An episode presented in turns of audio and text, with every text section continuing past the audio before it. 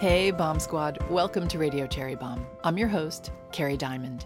You might be wondering, where is the usual theme music? Well, this is a special Radio Cherry Bombe mini-series called New Ways for the Holidays. Over the next few weeks, I'll be chatting with Cherry Bombe's favorite entertaining experts to get their tips and tricks on decorating, cooking, virtual celebrations, and more. We know the holidays are going to be very different this year, and we want to help you make the season special no matter how you're celebrating. On today's premiere episode, we have none other than Cherry Bombe fave, Athena Calderone of EyeSwoon. She's an interior designer, cookbook author, entertaining pro, and podcaster. Athena has even branched into designing housewares and has collaborated with other creatives on beautiful, luxurious pieces that you can find on her brand new website, athenacalderone.com. So stay tuned for my conversation with the lovely Athena. If you're new to the world of Cherry Bombe, be sure to head over to cherrybombe.com to learn more.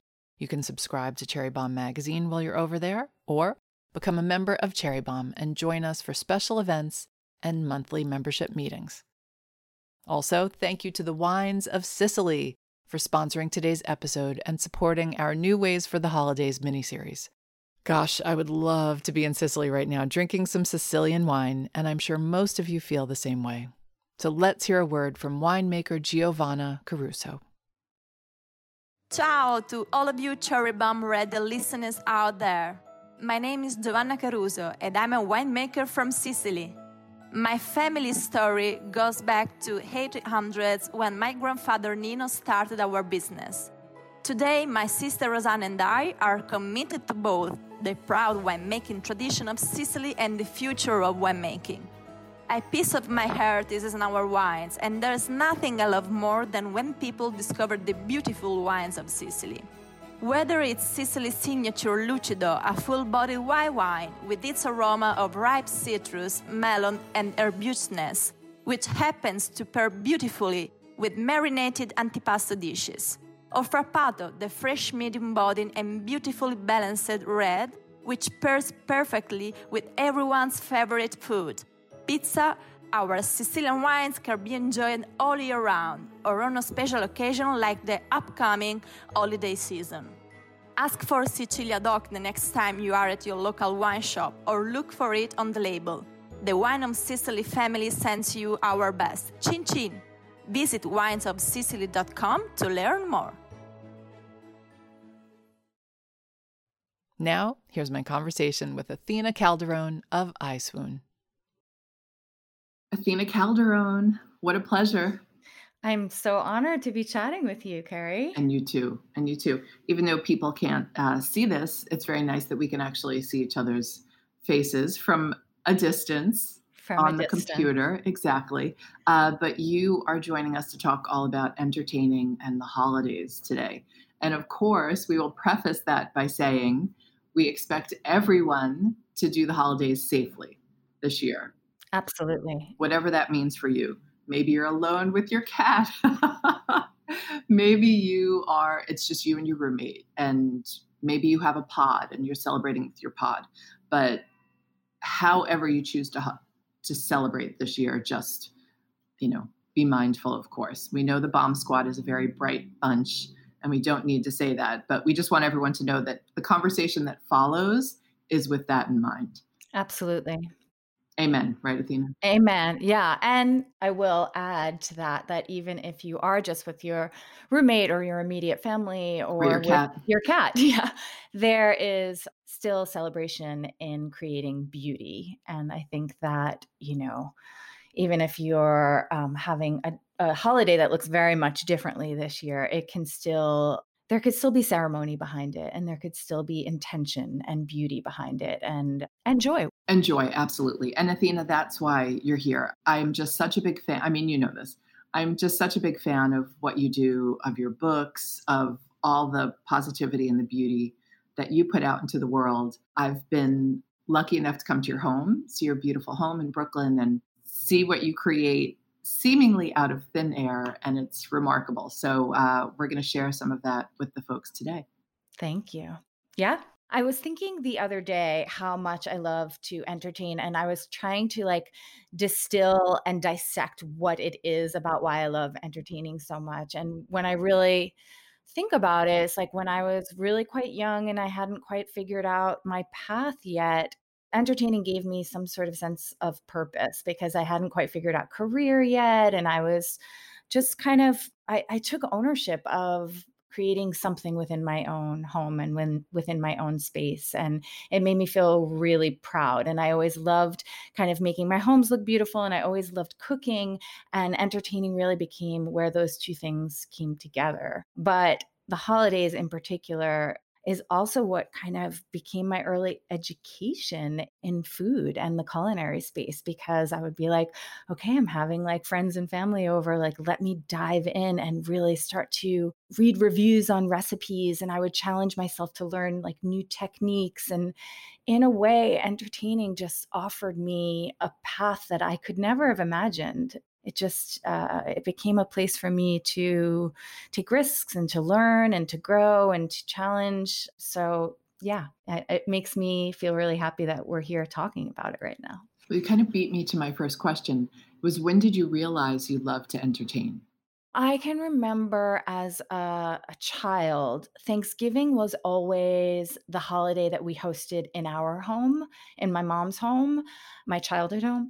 And, you know, obviously things were like definitely a little bit more fussier back then like the way that not fussy because i didn't grow up fancy at all like my my family you know didn't come from an affluent background and um but the holidays was the time that we took out you know, my mom's china, which was black and white, which I thought always thought was so chic. You know, like I feel like most moms or grandma's china is like floral and pink. Exactly. That's what my mom had. Mm-hmm. Yeah. My mom had this like black and white paisley pattern. Wow. Yeah, china. And I always thought, God, that's so elegant. It's so chic. Um, so we would take out her china and we would press the linens and starch the linens, which of course is like so different than now. Oh gosh, starch the linens. Who does that now except maybe some hotels? I know. It's so crazy. I mean, I actually try to make my linens a little more wrinkly because I like I like the look of that. I just remember there being this like ritual and excitement around this moment that I shared together with my mom and that you know she would wake also wake up at like 6 a.m to put the turkey in the oven which i never quite understood why she woke up that early but like i guess a turkey for a large group does take time. But i just remember there being all this excitement and ceremony and granular attention to detail and it was something that excited me then and it's definitely something i looked forward to those traditions. And then as i got you know i got married quite young and i had a baby quite young and we my husband and i bought our first home in my 20s and that's when i started hosting um, i guess when i had my son is when i started hosting the holidays at my house and it just took me right back to those moments of having that memory with my mom where I would just revel in like this idea of creating something sensorial and beautiful and like i said before you know exploring new new things in the culinary world which i didn't call culinary world at the time it was just like what am i going to cook i remember like reading my first holiday, I remember, you know, reading all these reviews on um, Epicurious and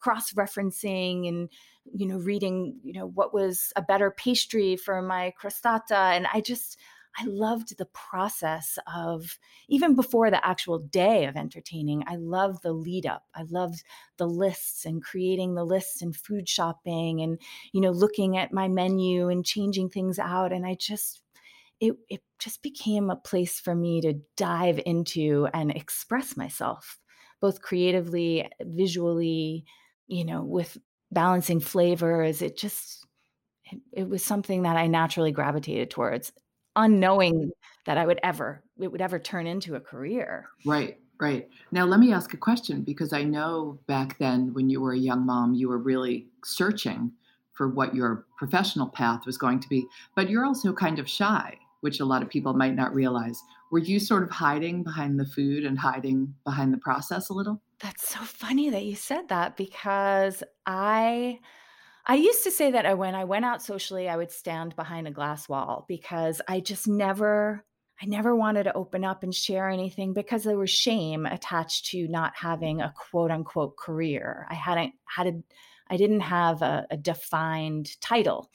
So I was just figuring it out. So I always felt a little shy about that. And I do think that the kitchen was also a way for me to hide it was a way for me to not you know to be so busy with you know prepping and chopping that i didn't always have to carry a conversation. I'm sure a lot of people can relate. Yeah for sure.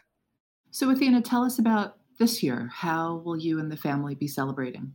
Let's talk about thanksgiving because this will air a little bit before then. Yeah. So this year for thanksgiving it's it's going to be myself and my husband and my son and likely just the three of us. I was just talking with my mom yesterday about discussing if she was going to come or not and how to make sure if she did come if we were safe but it will just you know it'll be just us and that might change our menu a little bit i i'm pretty sure we're not going to make a turkey no turkey that's the big question this year no i mean to be frank we're not big turkey lovers anyway so i don't i don't know many people who eat turkey throughout the year it's so interesting, isn't it? I mean, I have tried every turkey recipe, every brine, every, you know, on the grill. So you have you deep fried a turkey? I have not done the deep fry. That's the best turkey. I'm going to go out there and say that. Yeah. I mean, how do you get a pot large enough to deep fry? Uh, you have to live somewhere not where we live. um, you have to live somewhere with lots of space you have to have your what do you call it fire extinguisher very close to you oh my goodness and you you get a big fryer a special fryer made for a turkey and it cooks so fast and it is the best turkey you will ever have i mean i i believe you but i'm not going to try it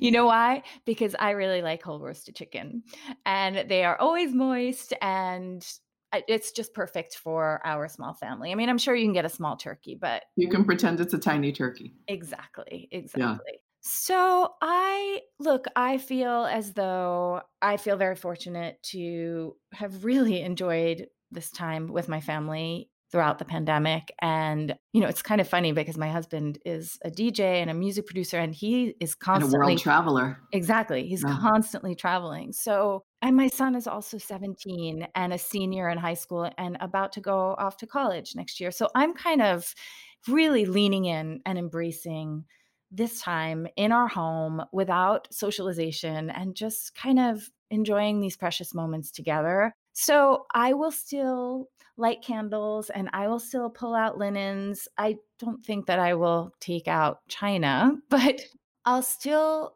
make sure that you know it feels like a celebration in our home. And what i'll probably do is walk around. We're, we're in amagansett and i'm just looking outside right now and the leaves are changing so beautifully. So i might just like walk outside with my clippers and like clip a changing leaf branch you know and you know lie it directly on my tablecloth on my table and i might go to the farm stand and you know get a couple of like squash and gourds and just kind of put those out on the table. I might clip some sage because sage is such like a fall herb to me and like tie it in a little bundle and put it or even just like tuck it into my napkin but i I'll still find ways to celebrate the season and to create something that feels relevant to this time of year and that speaks to my menu. I like to try to be holistic for whatever decor I put on the table for it to relate back to my meal, hence the sage. Yeah, let's let's do a little deeper dive into the decor. Kat had remi- our producer Kat had reminded me about this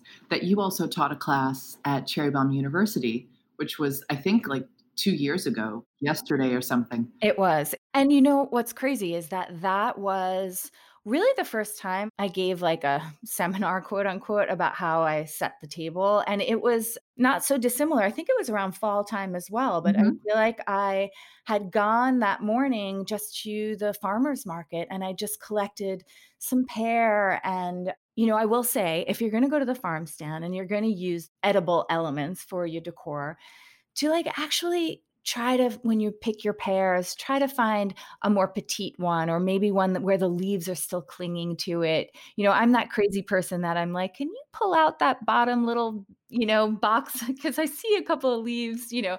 So i i really love to think 360 degrees about what i'm using as decor and make sure that it is always seasonal but also that like I said before, that it, it, speaks to whatever I'm cooking with. So, you know, you could pick up a bundle of sage, you can pick up a bundle of radishes, you know, things that are going to bring color to your table, but also are not going to be wasteful, especially right now. We don't want to be wasteful. So, you know, if I buy a, you know, a cute little acorn squash or a delicata squash, they can you know be used for my meal or for the week's meal but they could also be a, a beautiful element on the table. And i realize that these are going to be intimate times and it's just going to be yourself and your family but there's still a moment to have an expression of appreciation and beauty. So why not just put on some music and you know play with your food a little bit? Absolutely. I mean one of the things athena that i that I love about you is you create something that is so beautiful and almost looks slightly unattainable. But when you break it down, a lot of the things you talked about are things you can buy in a grocery store. They 100% are. I'm always so struck by the beauty that you are able to create with these natural elements. And I've seen you do it with twine. You know, I saw you walk into Cherry Bombe University with that box and you know, you had crumpled linens and you had fruits and vegetables and twine and herbs. And next thing I knew, you had and some candles. You do love a candle. I do.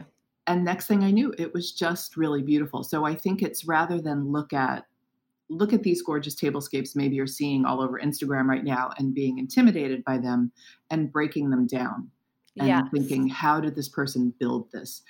That I think is where your gift really comes through. Like you know how to layer and set up these little vignettes. And obviously, color is a big way to do that. Can you talk about color? Yes. I tend to really love a neutral palette, but I do think that strategic pops of color are really important. And I think that when you are creating any tablescape, to really think about the palette, think about the color linens you want to use, the candles you want to use, because there are some great websites now where you can get like a beautiful ochre yellow candle or like a burnt brick color candle and those both speak to what's happening out in the natural world with the color of our leaves right now. So i usually like to keep things rather neutral and then pick a couple of areas that i want to inject bits of color. But beyond color another thing that i feel that it's really important when i'm starting to put a tablescape together is varying heights. So I like to make sure the candlestick holders are different heights, or maybe I burn down some of the candles a little bit so the candles overall are different heights. But I also love to take a cake stand, for instance, and recently i did um, i broke down very similar to when i did for cherry Bombe university i took a cake stand and i just took a small little mason jar nothing fancy and i just stuck a bunch of sage in it where it came kind of cascading out.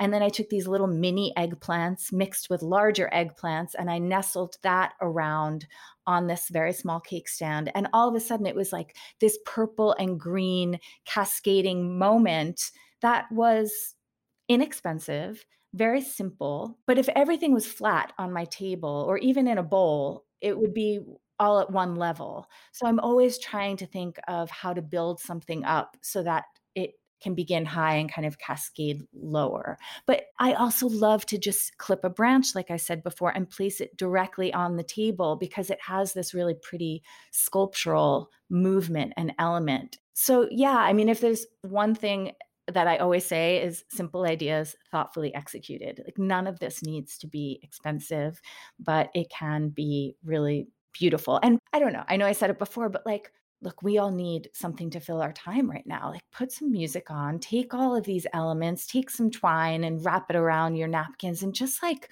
just play, just make it even if it's not necessarily in your wheelhouse and even if it comes out not as beautiful as you want it to be it's it's a fun exercise you know you get to walk around it and look at it from different points of view and i mean this is what i kind of get excited about and i don't know if it'll speak to everyone but i find it really fun and i like to take photos of it as well so yeah that's kind of that's that's my jam so let's talk about your menu so you mentioned there will not be a turkey on the Calderone table this year. There will not. But you will probably roast a chicken. I will roast chicken and I will probably put some carrots and maybe some squash and like shallots. I love a roasted shallot. Um, and I love to roast halved lemons because they just get so soft and delicious and almost they almost start to taste when you roast them at a high heat like a preserved lemon sometimes I'll often put lemons at the base of a chicken when I roast it, mm-hmm. and they're so good. So good. Yeah. What kind of squashes? I did. I, I I feel like you do every kind of squash, but what kind of squash and how will you make it? I'm probably just well. I love to make um, delicata squash agrodolce, like and use that sweet and sour and spicy combination if I put them in my chicken, I won't do that. I'll probably just, I think delicata squash is nicer roasted on its own. I think I would do a heartier squash around my chicken, like an acorn or uh, kabocha. I always get confused if it's kombucha or kabocha. or kabocha. I or I, kabocha. Right. I think we have the same farmer's market, but yes. I'm sure a lot of people walk up and ask for the kombucha squash. squash. I'm sure I've done that a few times too. Yeah. I have to. I have to think. I have to think before I say it. exactly. Tell us how you roast your chicken because I know that is very personal to everyone. Yes.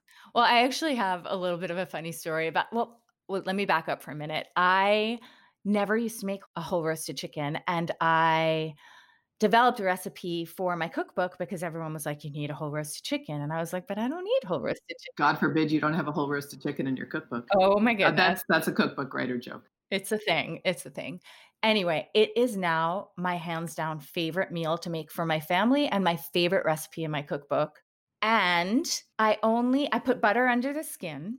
I stuff the inside with a half lemon and a half garlic, head of garlic.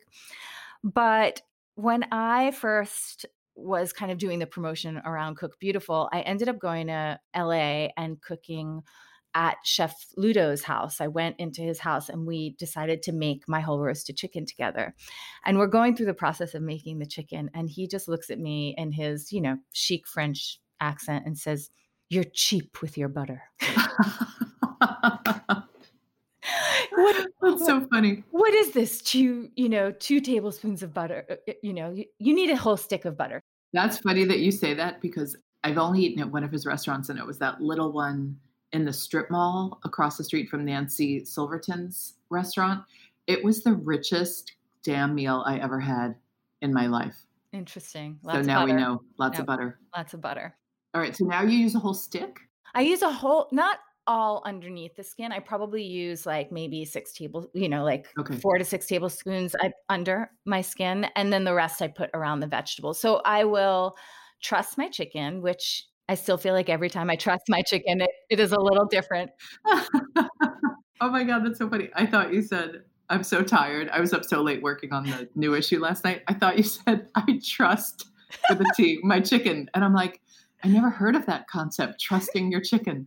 like your chicken will tell you what to do. No, you trust your chicken. Oh my God. So funny. It's hilarious. I like to trust my chicken as I trust my chicken. what I don't trust is my ability to trust. it's funny. Well, I trust my chicken and it comes out a little bit different every time. And then I just chop, I slice my carrots um, vertically in half and I do either half or whole shallots, and I do um, half heads of garlic and lemons, and just and then I'll do the squash as well, and just scatter that all around, making sure that I don't overcrowd the pan so it gets nice and caramelized. And then I I, ro- I roast it at high heat. I think I do either 425 or 450 for about an hour. And I also put sumac on my chicken, which I really love sumac. It has that, you know, really beautiful, bright acidity to it. And I usually serve it with either labna or Greek yogurt. Oh, sounds so good. Yeah, it's really good. Does the skin get crispy? The skin gets crispy and you have to be a little careful with the sumac because sometimes it can burn or you know, it doesn't always look as pretty because the sumac gets brown, but I like a crispy skin chicken for Yeah. sure. I do love spatchcock chicken. The downside to that is it's really hard to get the skin crispy because it cooks so fast. Oh, interesting. I've never done that. Yeah. It's so funny. As we're talking about this conversation, I'm like, did we also talk about this on the first time we recorded for Cherry Bombe Radio? Maybe. The last time we talked, it was about, I think, wellness.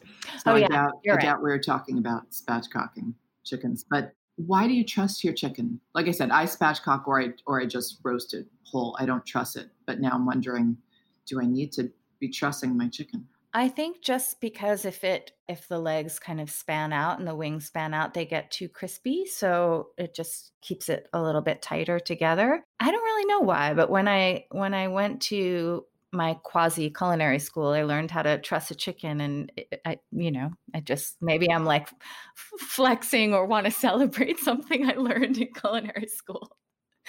it's probably not necessary, but I do it. And it looks it's picturesque, I will say that much. So what else is on your menu? Are there any Thanksgiving sides that you love?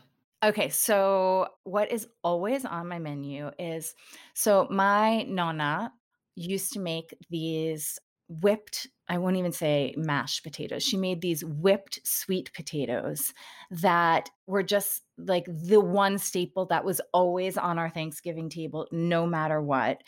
And when she passed away, it was um, the same year that I got married. So I was 24 years old. And for like two or three years after she passed, everyone in my family tried to replicate the sweet potatoes, and nobody could do it. And finally, I was like, all right, I'm taking this on. And I had her recipe, and I was, I was like, good God, this is a heart attack waiting to happen. It was like maple syrup and brown sugar and heavy cream and cream cheese. So Nona served you dessert. Nona basically served dessert in a sweet potato form. Anyway, I I have since tweaked her recipe to make it a little less heart attacky, but equally as good. And now I use my nana certainly did not have a Vitamix. Um, she just used like a hand mixer, which I think is why nobody was able to get them as creamy as her because she might have done it for like hours at a time. but um, anyway, I use my Vitamix now, and they are the silkiest and creamiest sweet potatoes. So that is always on our menu. Have you put that recipe out into the universe yet? You know, when I first launched EyeSwoon, I put it out there. It's on Um, there. Okay. It's on there, but I should probably redo it because it, you know, when I first launched the site, my images were blurry and oversaturated and my writing was grammatically horrific. You're a good writer. I doubt it was that. bad. Oh goodness. I mean not back then, but thank you. What's also super sweet is that my it's become a family tradition that since my son was born, we every single year together make the sweet potatoes. It's become, you know, and I never necessarily made them with my nana or with my mom, but it just has become the tried and true staple in our family for Thanksgiving. And I always think I make enough and it's never enough. But now that it's only going to be the three of us this year, we'll certainly have enough. Tell us a few other sides. I always like to make a cranberry chutney. That was also something growing up that my mom used to make that I never would touch, but I love I love playing with flavors, right? I love playing with flavors and textures and that is across my cooking but also even how I, you know, design a space it's all about different textures, but I love the tartness of cranberry with the kind of sweet and creaminess of the sweet potatoes. So I always I, I always think about texture and flavor. And so I'll definitely make a preserved lemon cranberry chutney. And I'll probably make something green like a kale salad, although my son doesn't love kale. So maybe I'll make like a crunchy romaine salad, which he loves. But I I tend I well I sh- I guess I've learned over the years, but I used to make too much and I used to be too ambitious with my menu. And I just think less is- is more. I love stuffing, so I'll make a stuffing. How do you do your stuffing? I love my mom's stuffing and she makes a sausage stuffing. And over the years I've tried to get like fancy and look on Bon Appetit and New York Times and find some like new fancy stuffing that has different things in it, but my mom's stuffing is just the way I go. And it's a sausage, celery, mushroom saute with onion, and then crumbled up sausage. You know, one thing, my mom always stuffed the bird with the stuffing, and that's become like a quite a controversial thing if that is appropriate or not. My mother would do the same and we lived to tell the tale amazingly, but apparently it's it's because of bacteria and the, the stuffing not cooking to a high enough temperature. So, yes, I think they recommend leaving the stuffing out now. Yeah. Well, I will not stuff my chicken with stuffing, so I'll just make it separately. and then, how about dessert? We didn't talk about dessert yet. I love like a fruit tart slash pie moment, but my husband loves chocolate. So um, I don't know if I'm going to make two desserts this year, but I make a maple bourbon pumpkin pie that I really love. That is a riff on something from Bon Appetit that I really love. So I will likely make that because I don't know, pumpkin pie is like the thing you make at this time of year. But I also, I don't know, I might make a chocolate bread pudding this year. Ooh which just feels really decadent and it's not something you make often. What we used to do at my coffee shop when we would have leftover croissants, we would make chocolate bread pudding with the croissants. Yeah, I like to make it with brioche, but that sounds amazing with croissant as well. Yeah. Oh, well, that sounds amazing. Yeah, I'm um I'm looking forward to it. To be honest, like I haven't I haven't put a ton of thought into mm-hmm. it. I mean, it's it's really coming up soon, but yeah, I I think it'll come together in the last moments. So, I wanted to talk to you about virtual celebrations. I know you are a master of the IRL celebration in real life, but we're all doing more Zooms, more digital things. Do you have any tips for how to make a virtual Thanksgiving more festive? Interesting. Well, I mean, this maybe it doesn't answer your question exactly, but I will say that I haven't been able to see my dad in, you know, since February. So I do think that it's like so important to find a way to create virtual celebrations, not only for like friends, because in the past couple of years, I have had more friends at my Thanksgiving. Like in earlier years, it was just family. But so I'm going to miss that this year. So I think rather than doing everything like a big party, like a what is that site called that you can do like uh, multiple people? It's oh, I don't know. House party. House party. Okay. House party.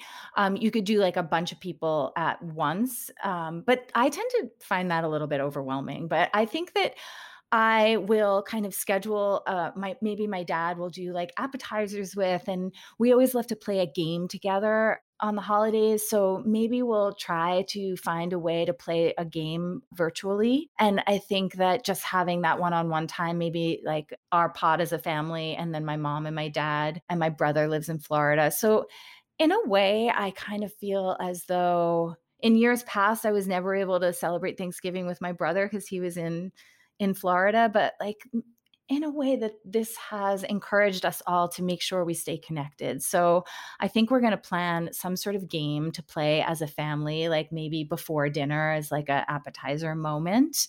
When you say game, what kind of game do you think?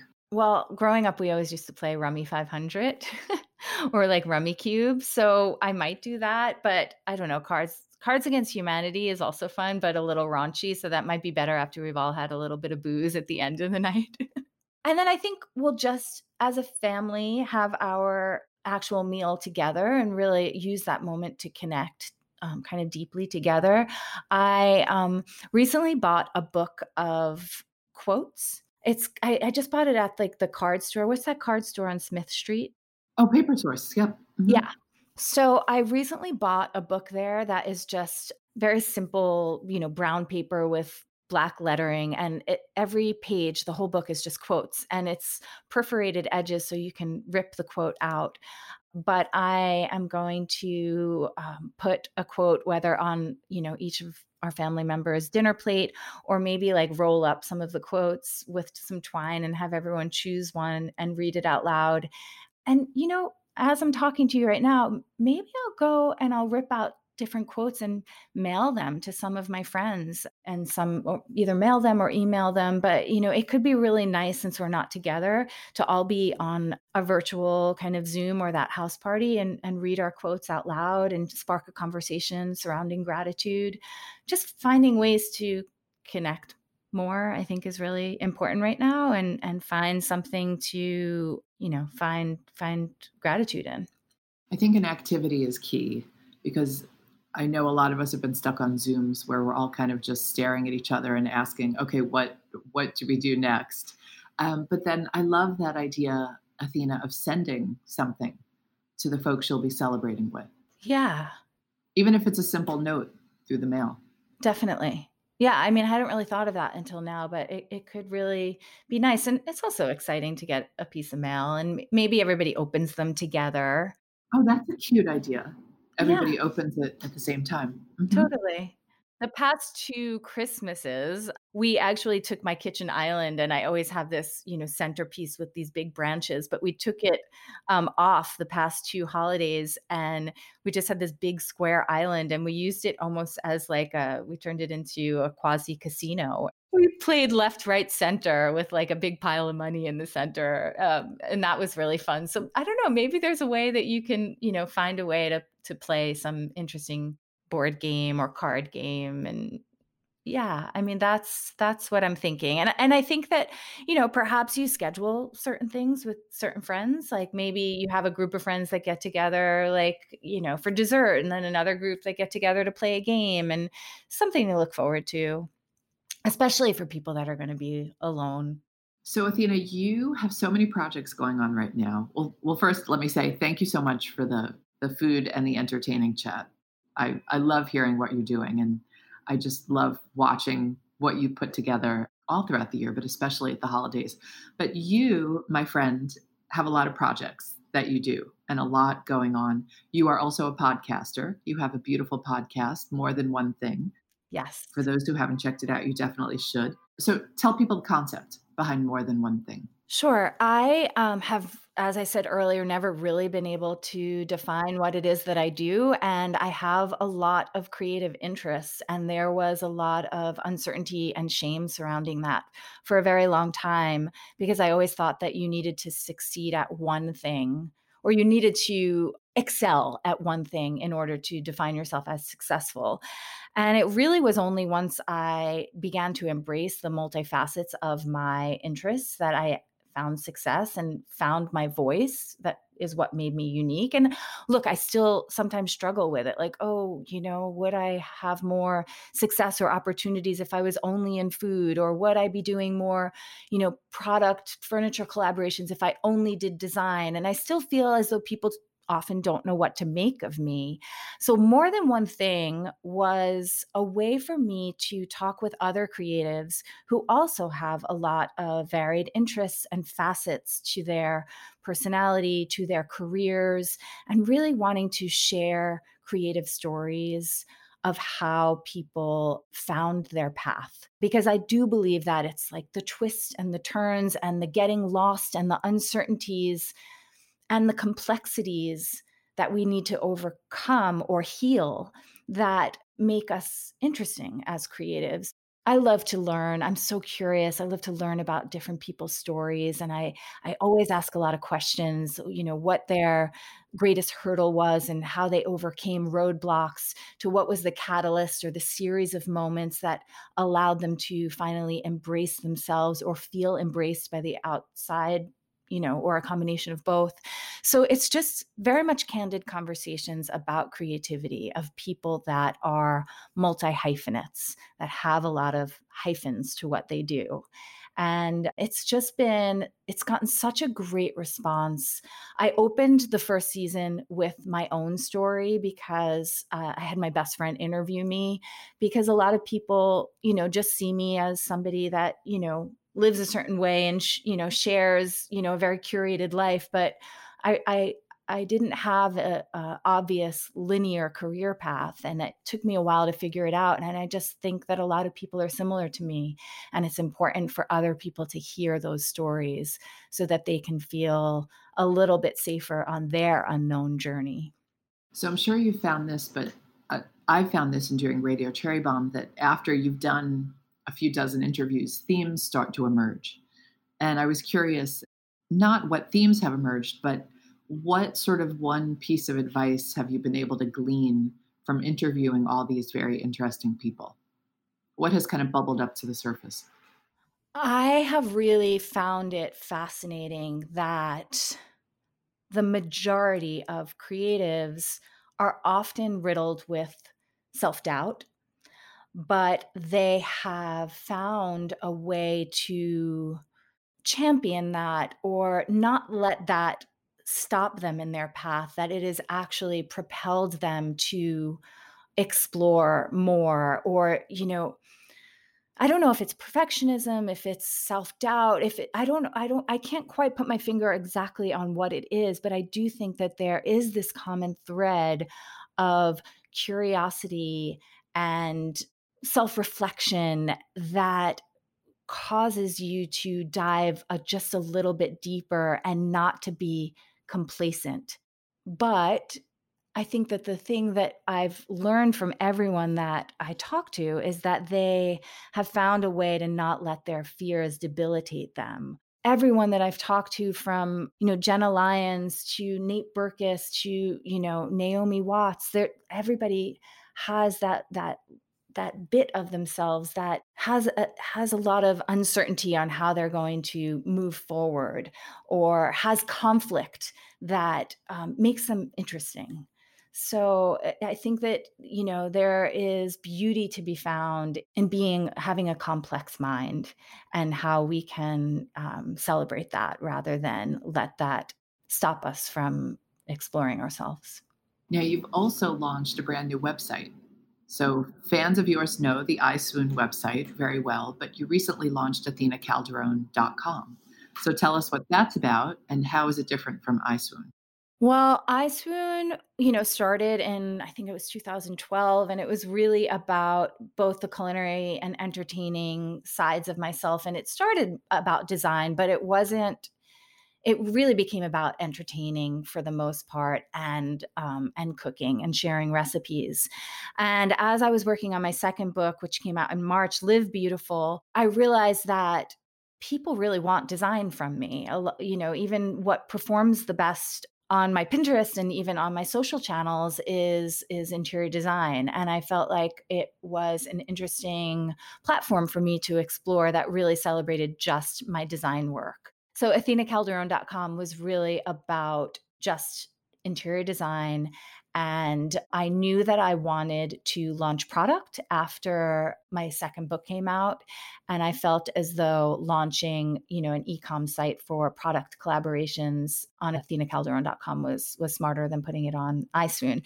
And you know, it's still you know, as I was saying, my more than one thingness and my constantly kind of questioning, it's like, should I just stick to EyeSwoon? Should I develop my own name? And I constantly go back and forth, and I probably always will but it just felt as though um, my design work wanted its own identity. So that's that's what I decided. So you mentioned some of your design collaborations. Can you tell us about a few of those? Yes, I really love vintage curation and I really love ceramics and it's one thing that people ask me about all the time is you know where I got certain pieces within my home and um, I usually start every day setting an intention, lighting either incense or, you know, burning Palo Santo. And I had this like beautiful little vintage bowl that everyone would ask me about. And, you know, I really, I've, I've, I wouldn't say wrestled, but I've thought for a really long time, like, okay, if I want to develop product, what do I want it to be? And I really started to look to what people wanted from me. And I kept coming up against every time I would show, you know, my morning ritual, everyone would always ask about this like precious little vessel that I got. And if there's one thing that has been a through line throughout my career, it's been my community and collaboration and leaning on one another. And I just started to think, I have so many friends that are ceramicists, and I work. I've reached out to my friend Cameron Bishop, who I've known for years, who has a ceramic line called Beau Rush, and I said, you know, what do you think about creating, you know, a, a series of, of, vessels or bowls that are inspired by this vintage one? So it, it's been a constant conversation. But I I love texture. I love patina. I love ceremony. I love terracotta. So we we developed these bowls, one very petite one and one kind of larger one that can go from your kitchen to hold, you know, fruits and vegetables onto your tabletop. So I just recently this week actually launched that collaboration. Congratulations. I know that means a lot to you.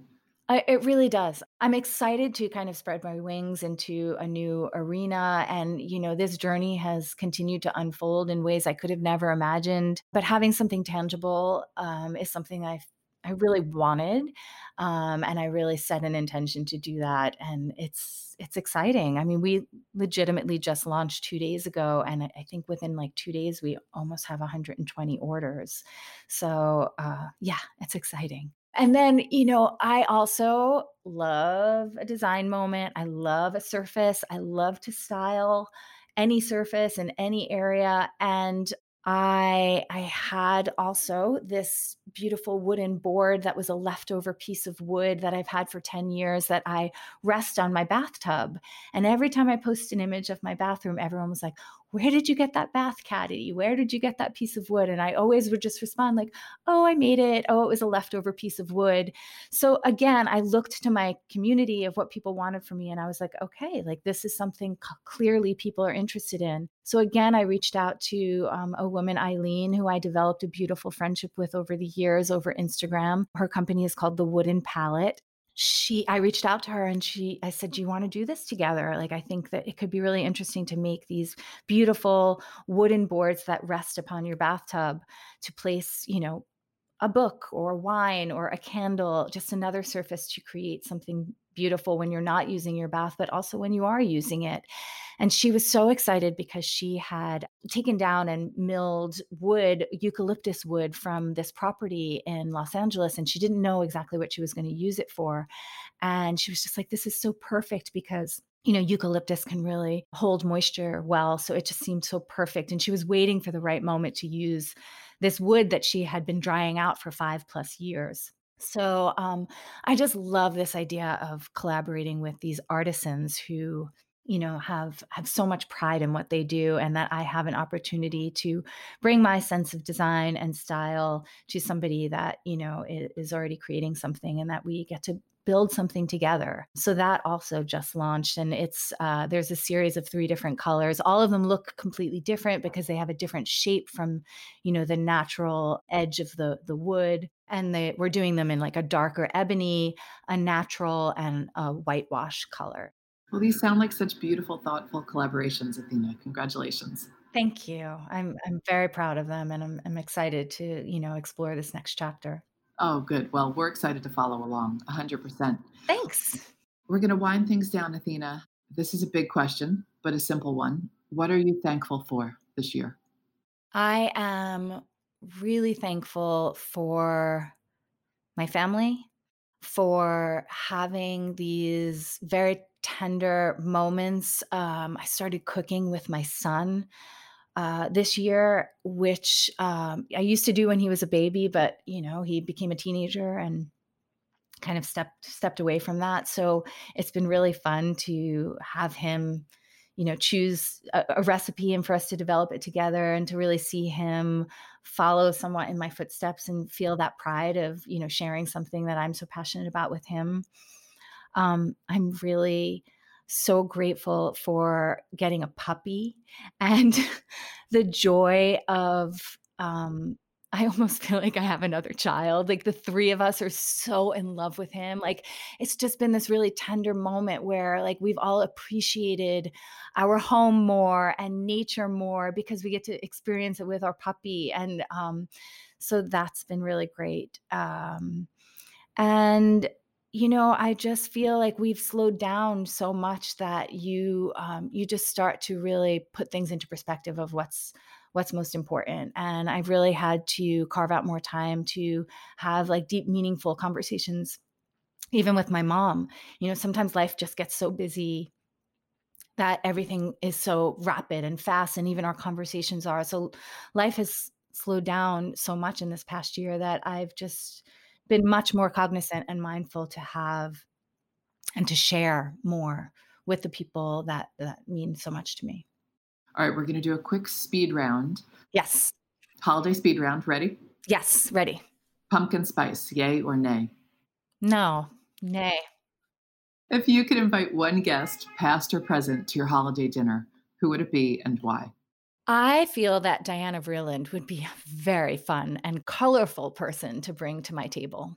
Oh, I would love to eavesdrop on a conversation between the two of you. Right? I think she likes the color red a lot more than you do. And animal print.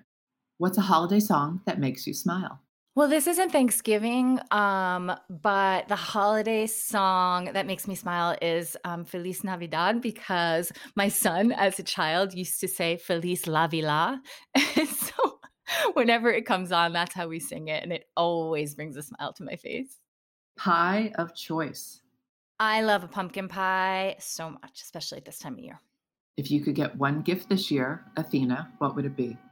If I can get one gift this year, it would be to be able to be around people more safely. Safely. Yes, same, same here, Athena. Um, well, Athena, it's always a pleasure spending time with you. I'm sad it's not in person, but hopefully soon enough we'll be able to see each other. Um, you are so wonderful and creative and warm, and I can't thank you enough for sharing what you and your family will be doing this holiday season. Thank you so much, Kerry. I really appreciate it. I didn't get to ask you what you were doing for your holidays. You know what? I don't know. I have a I have a huge family, and I think that we nobody wants to sort of have to deal with um, the thought of not being together. So you know, I'm one of five kids, right. and um, and we all live, you know, not super close, but close enough. So uh, the answer right now is we haven't even talked about it. Well, if you want to join me on a Zoom, you are more than welcome. That's it for today's episode. Thank you so much to Athena for speaking with me and sharing some tips with all of us. Check out athenacalderone.com to learn about Athena's books, projects, and more. Thank you to the Wines of Sicily for supporting new ways for the holidays, and thanks to Giovanna Caruso for sharing her winemaking story. I'm looking forward to meeting you one day and seeing your winery. Be sure to ask for Sicilia Doc, or DOC, however you like to say it, at your favorite local wine shop, and visit winesofsicily.com for more. Radio Cherry Bombe is edited by Kat Gorelli and produced by Cherry Bombe Media. You are the bomb, and I hope your holidays are too.